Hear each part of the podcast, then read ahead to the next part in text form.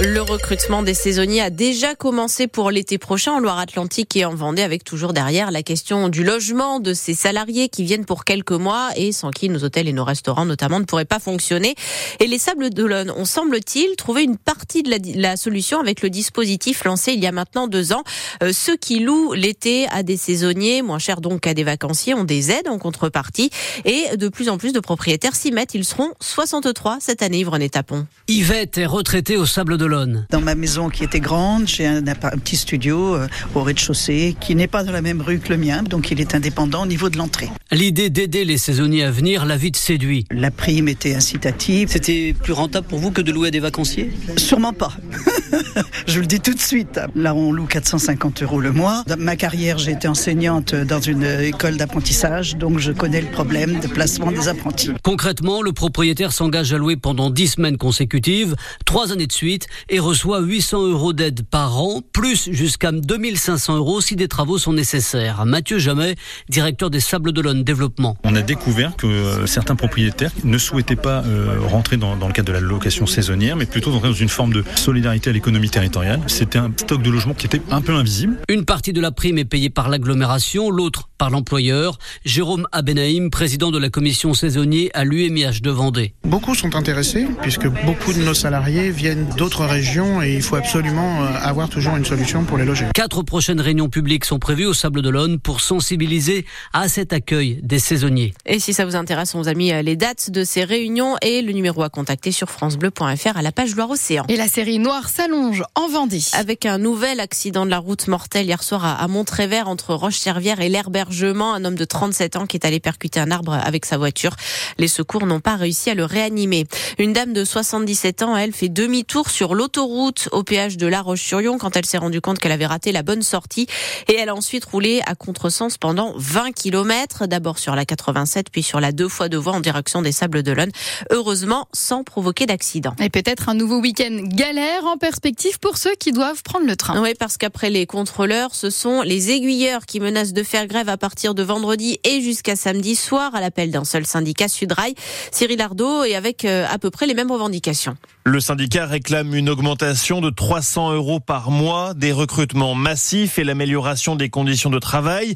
Sudrail évoque une grève pour l'intérêt collectif car selon ses représentants, on supprime aujourd'hui des trains par manque notamment d'aiguilleurs. Sudrail dénonce aussi sur son compte X, anciennement Twitter, l'absence de mesures prises par la SNCF pour éviter un nouveau conflit social et déplore n'avoir eu aucun contact avec la direction depuis le dépôt du préavis de grève fin janvier.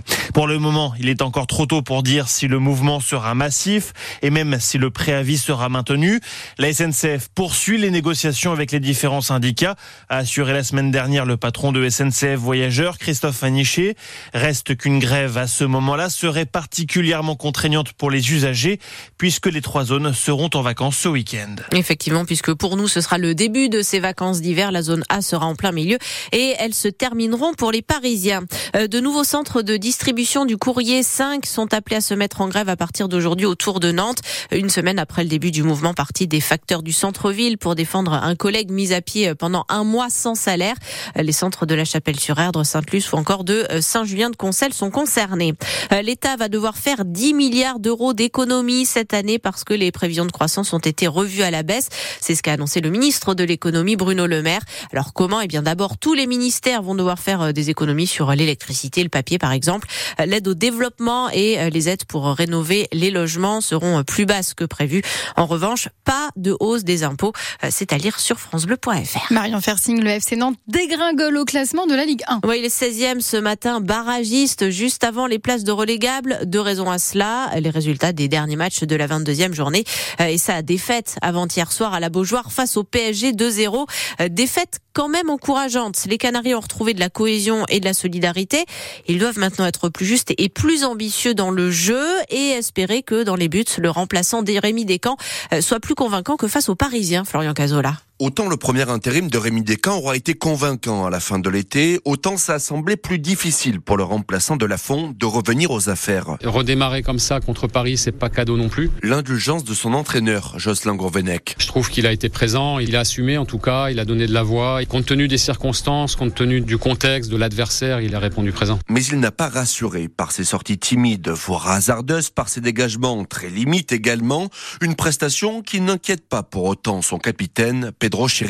Ça faisait beaucoup de temps qu'il jouait pas. En plus, il était un peu blessé. Et il s'espérait pas trop de jouer. Ça vient d'un coup comme ça. Tu reçois le PSG.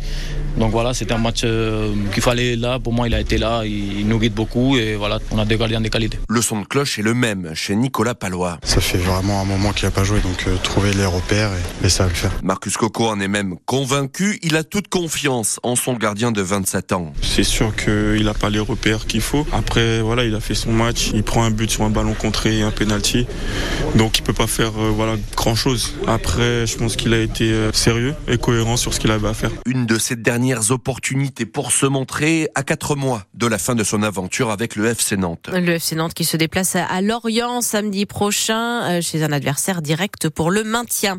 Un rugbyman de chez nous est sélectionné avec les Bleus pour le prochain match du tournoi des 6 Nations face à l'Italie. Il s'agit d'Alex Burin de Châteaubriand qui a été formé à Saint-Nazaire et qui joue actuellement à Et joyeux anniversaire, les parapluies de Cherbourg, 60 ans aujourd'hui. Ouais, le film dramatique du Nantais Jacques Demy, chanté du début à la fin sur une musique de Michel Legrand. Mais je ne pourrai jamais vivre sans toi. Et les parapluies qui peuvent rester à Cherbourg aujourd'hui.